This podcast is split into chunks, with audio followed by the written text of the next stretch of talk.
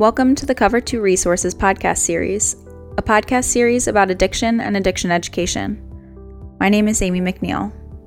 I lost my brother Samuel to a heroin overdose on October 23, 2015. He was 28. As a family, we thought we were prepared to help Sam fight addiction, but we were painfully mistaken. My family founded Cover 2 Resources in memory of Sam. Our mission is to arm others with the knowledge needed to best support a loved one struggling with opioid addiction. The Cover 2 Resources podcast is an ongoing series in which we interview experts in the fight against opioid addiction. It is made possible through donations and sponsorships from concerned individuals or organizations. If you want to help in the fight against opioid addiction, please consider donating or sponsoring the Cover 2 podcast. Go to cover2.org for more information. This podcast is available on iTunes, Google Music, Stitcher, and via RSS feed. Simply search for the full name, Cover 2 Resources, on your platform of choice. Thank you for listening.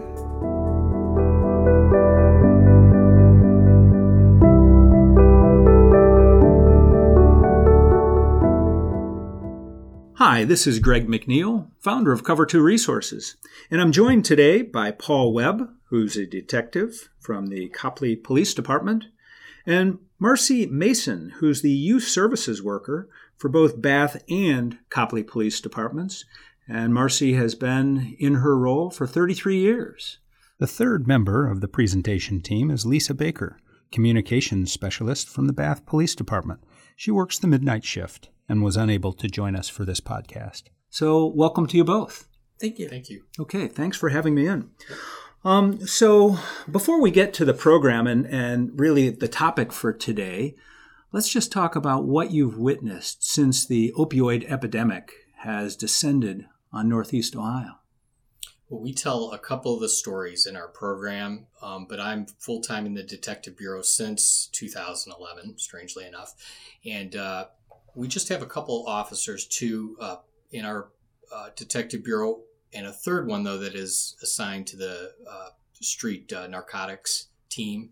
So we've seen a lot of activity just in the immediate area of Copley. We do have an area, uh, Montrose, which is State Route 18 and 77. That's high density hotels. We got about a dozen of them up there, and we do get the overdose type calls up there.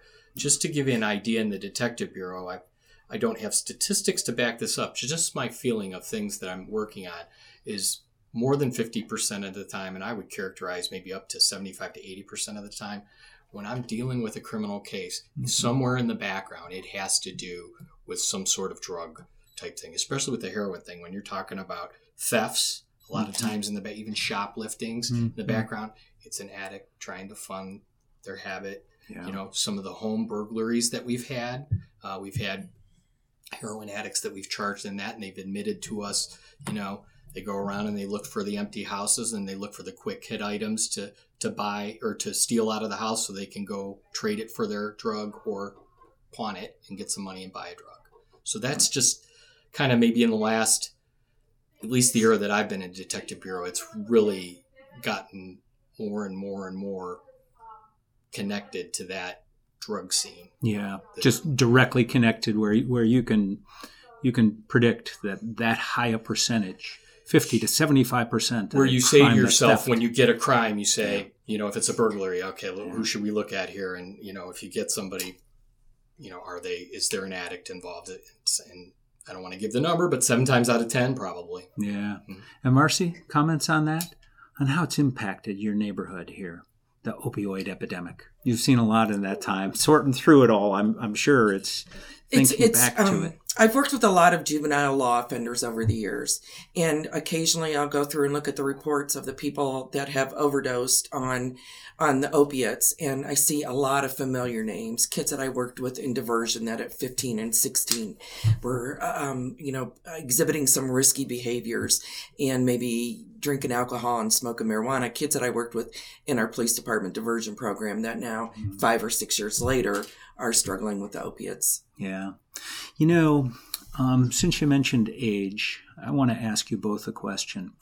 Um, I heard yesterday, and I was last night. I was in a, a different community in Northeast Ohio presenting, and uh, we we were talking about when kids start now. And they said that they've witnessed average age of 12 years old. What have you witnessed here? 12 years old. Think about that. Oh, that blew me away. It's just so sad. Yeah, I think, um, you know, we use a lot of national statistics and hidden in plain sight, and they're saying, you know, the jump in the increase in use with alcohol, marijuana is like eighth, between eighth and 10th, 10th grade. Um, we're not arresting kids that are 12 years old that Mm-hmm. are, are using drugs.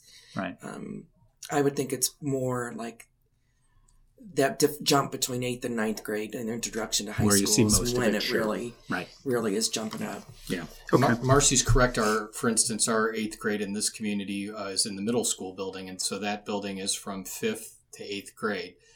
We have had calls in the middle school, you know, somebody possessing a pill, maybe during the daytime, that sort of thing, but not to the magnitude as the older kids, you know. So I'd say, but the target probably is correct statistically, and we use uh, uh, monitoringthefuture.org. That's our national statistics we utilize. Okay. So now let's get along to your program. In 2011, you and your colleagues in the Bath Police Department created a unique traveling display called Hidden in Plain Sight to help fight the opioid epidemic in Northeast Ohio. The department's constructed what appears to be a bedroom of an average teenager, and this is really cool. But items that are taken for granted as nothing but the usual accessories may actually be signals that the teenager could be doing, you know, involved in risky and even illegal uh, activities such as substance abuse, drinking, eating disorders, sexual activity, and more. So let's talk a little bit about that, Hidden in Plain Sight. Really successful program since 2011. How did you start that? Over the years, I've had the opportunity to go to many different workshops and conferences and trainings that have been presented. In 2009, uh, Brecksville, uh, a community coalition from Brecksville, hosted a meeting for parents, and it was a community coalition from Toledo that presented in, in Brecksville. And I went to that, and it was a hidden in plain sight presentation, and I, I was just blown away in the in the 30 years you know that I've been going to these. It was by far the most impressive presentation that I that I, I had seen.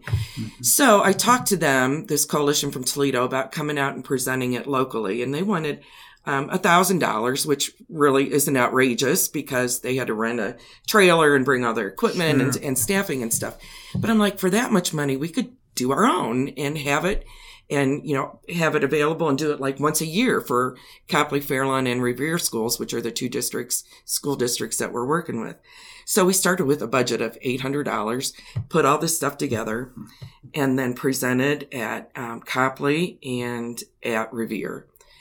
And your target audience for this, then you're presenting it to whom? Parents. Just the parents. Parents, um, we do get school staff. We get professionals from agencies, that, you know, people that work with with young people Mm-hmm. to come. Okay, but your target audience primarily parents. Parents, of school age kids, so high school, middle school, Yes, both. And elementary school. And elementary. Yeah. we- okay. yeah. yeah. So, in college age kids, and we're finding grandparents are coming, you know, so they can keep up to date on what's going on with their grandkids.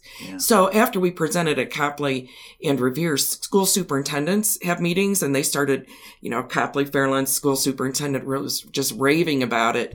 So, we started getting inquiries from other communities about um, coming there to host, and our township trustees and the and the chiefs of police here were both uh, all very supportive of letting us travel around to these different communities and do these presentations. So now we're with no absolutely no marketing materials. Um, we're booked once a week, which is what we shoot for once a week, pretty much throughout the school year, and even some summer presentations scheduled um, from now till fall. That's tremendous. That is really great. So let's talk just a little bit about the components of the program. Kind of, can you walk us through that? Yeah, basically what we do is uh, we set up the interactive exhibit, and it's probably got 150, like you said, 150, 200 items of at-risk behaviors, not just drug, all drug abuse items, but it could be any risky behavior that a kid could get into. So what we do is when parents arrive at this, um, we have them browse through, you know, walk through, pick things up, open them up, look at them, be inquisitive. You know what I mean? And we kind of stand there and, and answer questions as they go. So give us a few examples of this, Paul, if you could. These items. Let's talk a little. Sure. Yeah. Um, If we we have all kinds of things. Uh, I mean, a lot of them are drug abuse items. What we did when we first started this, we had a giant property destruction, our evidence vaults. We have a lot of destructed drug paraphernalia, um, but things that could be sitting in a plain room. And this personal story was uh, somebody had a flower vase set up in a room, and of course they were using what is a, water bong in the a back. So yeah, we- exactly. So Huh. a, a water pipe um, designed for only for smoking with marijuana. A big misconception uh, that people have with uh, these kind of drug paraphernalia items is they see them. You know, they said, "Well, that's a bong." Well, actually, it's referred to as a water pipe, and until you use that illicit item, this. With the drug of abuse, marijuana, that's kind of the point that it becomes drug paraphernalia in Yeah. the state of Ohio, just with marijuana, for Yeah, instance. right. So that's kind of some of the ideas that we've got over time. Okay. Um, so what are some of the more unusual things that you wouldn't necessarily recognize that way? We have um, a lot of homemade items. So like, this is a, a can that's been converted to a, Mountain Dew a can. Okay. So it's crushed, like just down the middle of it, lengthwise, down the middle. And then you've got a bunch of holes in it. You got about 10, 12 holes in it. And what do they do with that? So what that is in essence is this is the bowl for so like this here would be the bowl on the this illicit item but what they've done they've constructed it here okay Mm-hmm. so what they do is they put their marijuana right in there okay Mm-hmm. so what this is metal so they can fire this with a lighter so to heat it all right. Okay. Mm-hmm. so if you get that right in there you can fire it with the lighter and then what they're doing is they're inhaling through this end right here so it's almost like this Mm-hmm. sort of thing top end. probably what you want is a little bit of water or fluid in here so it's almost the same idea as a water pipe right? So you see that in their garbage, and, and you know, oh, okay. Even if it's not used, you see it prepared that way, and you know something's up. Even a water bottle can be turned into Clear water device. bottle. Mhm. Huh. And this is the stuff that kids are more going to be more likely to use than these expensive Yeah. items. The thing with these items, Greg, exactly the head shop type items, but even in a head shop, uh, that's about twenty or thirty bucks for a pipe, that sort of thing, or the bong, like the elaborate one that we have here. That's about eighty dollars in a head shop. So most kids don't have the ways and means to be possessing when it comes to marijuana items like this. So. Like Marcie creative. said, yeah, they, they get very creative, and the, just about everything in that garbage can that we have in our display is a uh, smoking device. Okay.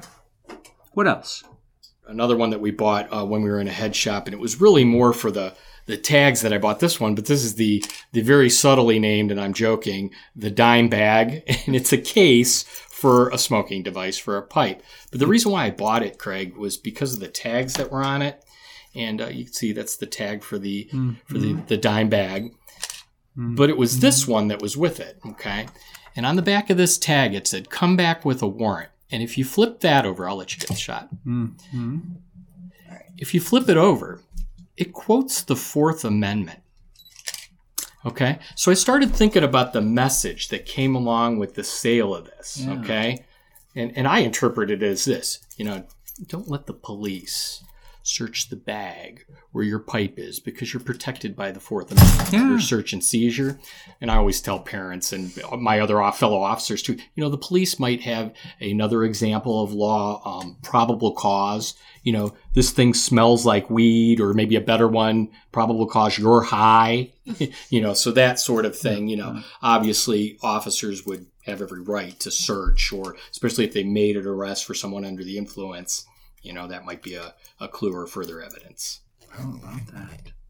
We've got digital scales, um, lots and lots of digital scales. So That's we- what that thing is. That's Yeah. a digital scale. Yeah, there's actually an app you can get for your phone that will turn your, your phone into a digital scale. Wow. So that's probably what's more often being used than even even these now these days. But these are, are regular items that um, anybody that's using marijuana is going to probably have in their possession. Used to be in the old days that we thought it was just the drug dealer that was going to have scales, but now they're they're very inexpensive and easy to get. So um, people want to weigh their product when they buy it to make sure that they're getting what they paid for. Oh, interesting. Okay. And those are certainly other clues, you know, short of the drug itself that points a parent to maybe something is going on. People, especially people when it comes to marijuana, they're going to have clues on their body that tell you, you know, especially if they've recently used, yeah, with the Visine or the clear eyes, the mm. red eyes, they have blood red eyes, mm. you know, um, the smell, you know, if they're covering up the smell elaborately, they're keeping the, the body sprays or stuff like that. Or do you ever have a child bother, borrow your car and they're, they're so polite to put that air freshener in for you. Or, or, you get there and there's 75 air fresheners hanging from the rearview mirror you know maybe a clue that something's yeah. going on in your car even if it's just cigarette smoke still illegal for someone under 18 sure. Okay. So what about opioids? So as we when we do our talk um, mm-hmm. the, like i said the first part of our, our talk is definitely those first couple things. We get into all kinds of uh, uh, prescription and non prescription uh, drugs that can be abused. And of course, illicit drugs, of course, we're seeing, and it is a small percentage when we're talking about people under the age of 18. But you and I know, Greg, that statistically, nationally, young people, 19, 20, 21 year olds, are experiencing problems with these drugs. Yep. Keeping with the hidden in plain sight theme, mm-hmm. especially heroin, where we had millions and millions of things to show you with uh, with uh, marijuana, different things heroin evidence is kind of limited. So some of the things that we have in the display, of, of, course, we talk the prescription opiates, and we've got you know some of those around p- pills and stuff in the display. We talk about how um, addicts are snorting these prescription medications. So we have some different tools that um, someone who is grinding uh, p- medications up in order to snort might have. So we have like a hose clamp and sandpaper. Um, so, what are the grinder tools? Do you have some examples of grinding tools here that they use? Sandpaper would be one. Okay. Um, a hose clamp is another one that a parent mentioned to us that they said they were finding. So the hose clamp from your garage in your kid's bedroom might be an indication hmm. that something is not quite right. So would they use that as the tourniquet? Is that what you're? No, no, no. What, what you use the, the hose no, clamp for? They're using it. They take a pill uh-huh. and they shave it Oh, with, with the, the, sharp, with sharp part edges, on that, the sharp uh, edges on the on thing. The okay, I just didn't get that. I yeah, was, yeah. So it's turning the pill into a powder form, then they huh. then that that they could snort. Yeah. Okay. So um, that's some of the things that are in the display. When we get more onto um, heroin, I mean, this is it. There's not really mm-hmm. uh, a lot of props that have to do with the, the heroin fentanyl abuse, but we've got. Um, We've got a fold or a kite, it's called, which is sometimes um, the way that those drugs come packaged. Um, so that's a folded up piece of notebook paper, a scrap of notebook paper. Any kind of paper. Yeah. It okay. can be the newspaper, yeah. um, mm-hmm. just folded into small, mm-hmm. small little parts. Mm-hmm. Um, sometimes could come packaged in that. We've got a sandwich bag that the, they use the corners of the bags mm-hmm. and then knot them off so there could be some product in something like this. Yeah. Um, we've got um, um, some cotton items like cotton balls, and this is a filter from a cigarette. Q-tips. These are this is used when uh, it's been melted down, and they use this to filter impurities out of it. So before it goes in the syringe, it would go through um, a filter of some so they kind. stick the needle in the filter and then draw, draw it through up. that. Right. Yeah. Right. Okay.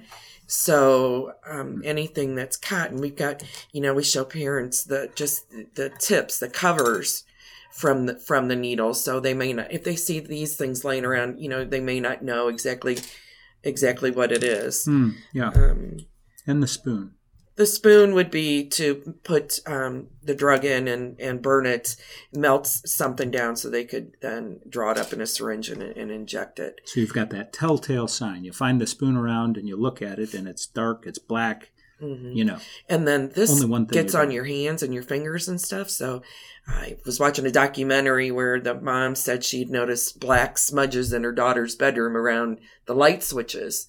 So that was a sign, yeah. a sign to her. That's such a subtle sign. Yeah. But well, I mean, with that clue, with that knowledge, then the radar's on. Yes. And that's exactly yes. what you're doing, the service yeah. that you're providing, yeah. the education that you're providing. That's... We even have a, a, sales receipt in the in the display. This is from um, an area near a university. So the um, the son was going lived in a nice nice suburb community but was going downtown near the university to buy their drugs so the parent found the receipt in her son's possessions and and you know saw the location and was asking her son you know what was he doing in that part of town and that's where he was going to buy his drugs Wow. so little That's things really like this that's you know clues yeah. stuff you want to certainly if you find uh, talk to your kids about Yeah. So let's talk about privacy. You know, the, there's a, I think in our country, there's a, a big and overwhelming a response of, well, we don't want to uh, invade anyone's privacy. You've got the right to your privacy. Um, what's your position on that as far as the parents are concerned? Invasion of their child's privacy. What would be your advice or comments you would have on that? When I do speak uh, from the point of view as a parent in the in the presentation, I have six kids, four of which now are adults. Um, so I have two left: a high school student and a middle school student. Um, even as officer dad for 28 years, I, I would never say for one second I've seen everything because I've, I'm, you know, always shocked when we go to new communities and I hear about a news story or something else that's going on. Um, so I tell parents, uh, when it comes to young people and, and their own children, you've got to treat them, you know, there's trust and you want them to come to you if there's a problem, but they've got to understand. Okay. If there's something going on or I see something that I'm just suspicious about, I'm going to ask you. You know, it's not accusatory, but just help me understand why is this particular item in your room, you know, something like that. So I guess to answer the question, Greg, if you can keep that conversation going, or better yet, when they have that question, like the young lady who got the little bit of weed and made the foil pipe, get them to come to you if they're curious. Get them to come to you if they're hearing about a friend in a story, you know, where somebody's using a prescription pill or something like like that. Get them to come to you. But what about looking in their in their bedroom? What about that? Their bedroom, they're away at school, rummaging through their book bag or their in the bedroom in general.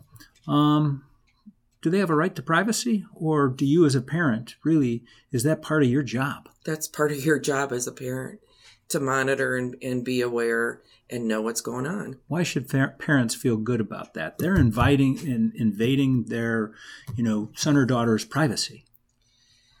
because they're young and they're immature and and law wise of course i mean we we know that until a child is 18 years old i mean you're responsible for your children for instance in the juvenile del- delinquency world the reason why when we charge a, a child with delinquency the parent is brought on the charge as well. So that's what kids have to get through their head. If you end up with one of these illicit items if you get the charge for it the parent and the child are going to end up in juvenile court answering for it. You know, and my argument to my young people is right when you have that item, I have that item. So you're on the hook too as a exactly. parent. Yeah. Correct, correct. So, So- that's where it comes, like Marcie's saying, with the parent's mm-hmm. responsibility. That's your responsibility. But what mm-hmm. I'm saying about the communication, that's where you got to get that clear communication between the two of them. And I love it if they're coming to you with their questions rather than their friends or out to the internet, which has no filter. you know, you're, you're winning the battle. So, when a problem arises, they detect it. They find weed or opioids, heaven forbid, in their room. Maybe the child is off at school. What do they do? We advise parents if they have reason to believe that their young person is using um, drugs to invest in a simple home drug test kit even and um, have them um, take a take a home drug test kit to start with. Um, and then you know there's so many agencies and resources out there that can help young people that um, if it comes to it and they need professional help here's here's where you can go Okay. we don't recommend or suggest, you know, if you find weed in your kid's room that you need to overreact and get the a substance use assessment going or call the police. Um, those are probably overreactions, but there are other steps along the way that, that you can take. So, Paul, you find out that you find weed, say, and you do the drug test and you find out it's positive. What's next?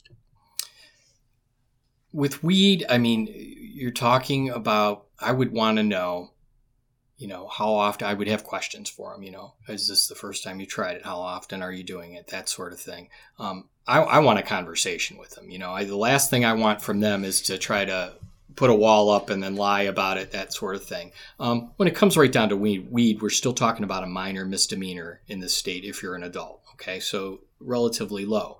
Um, I do make an argument, though. Uh, we talked a little bit about gateway drugs that, you know, weed, regardless of what you feel about it, can be the same kind of high as some other depressant type highs, you know, and if they really get comfortable with that kind of high, you know, that they could escalate or use some other kind of drug trying to chase that high. So I think that you have to do something. But if you just overreact, like Marcie said, and you penalize them and that sort of thing, I think you're going to put a wall up.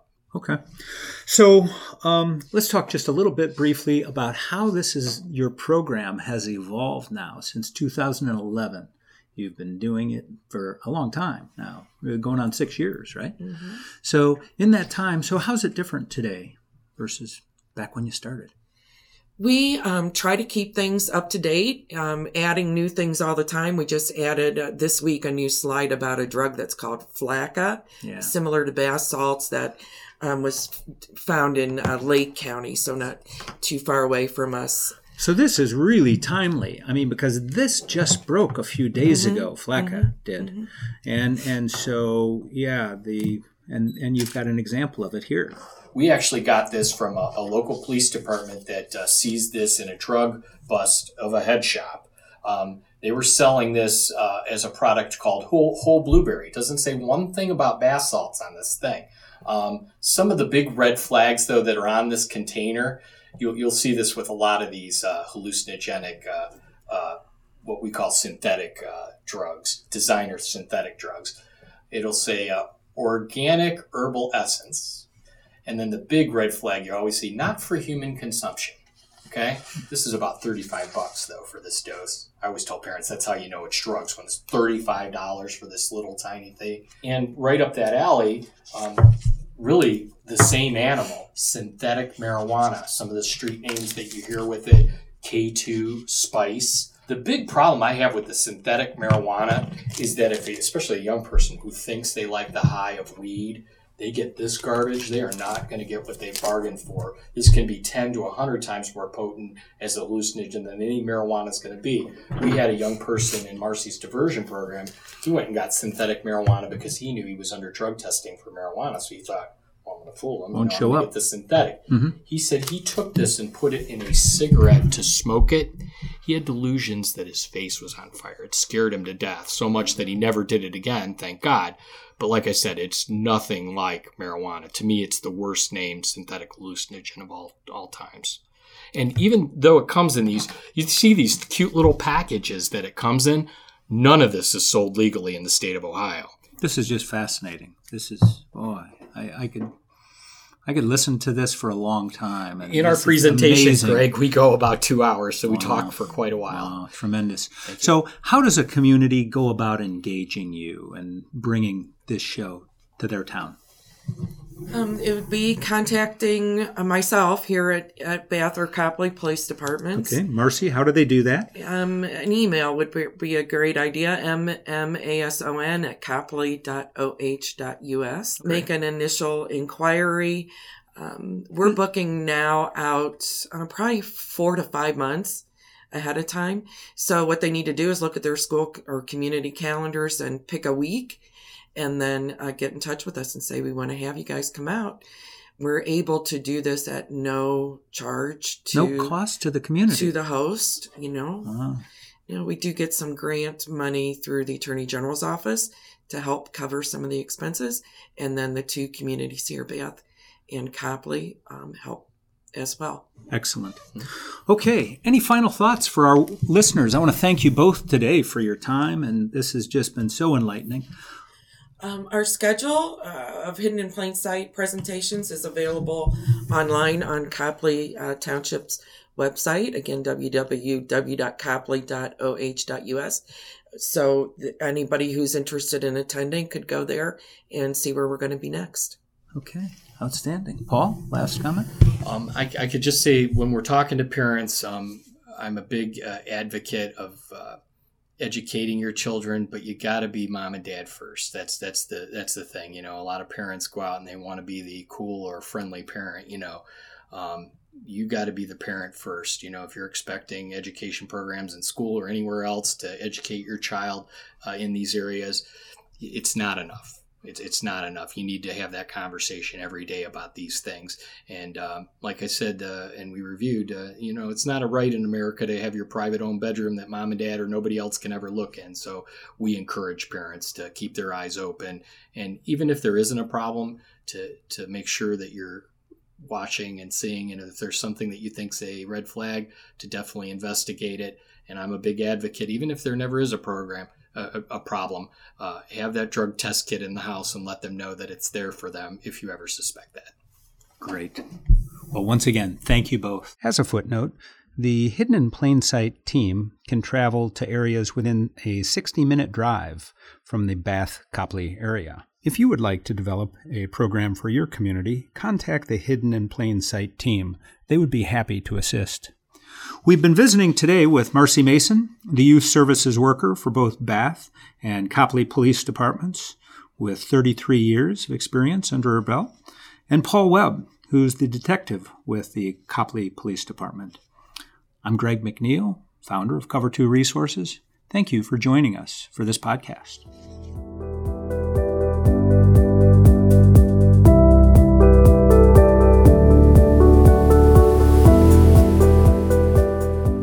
Thank you for tuning in to this episode of the Cover 2 Resources podcast. This episode is a production of Cover 2 Resources and is made possible by listeners like you. With your support, the Cover 2 team can continue to research and broadcast these resources to others in need. If you'd like to donate or to sponsor a future podcast, please visit cover2.org. As always, thank you for listening. Together, we can make a difference in the opioid epidemic, one life at a time.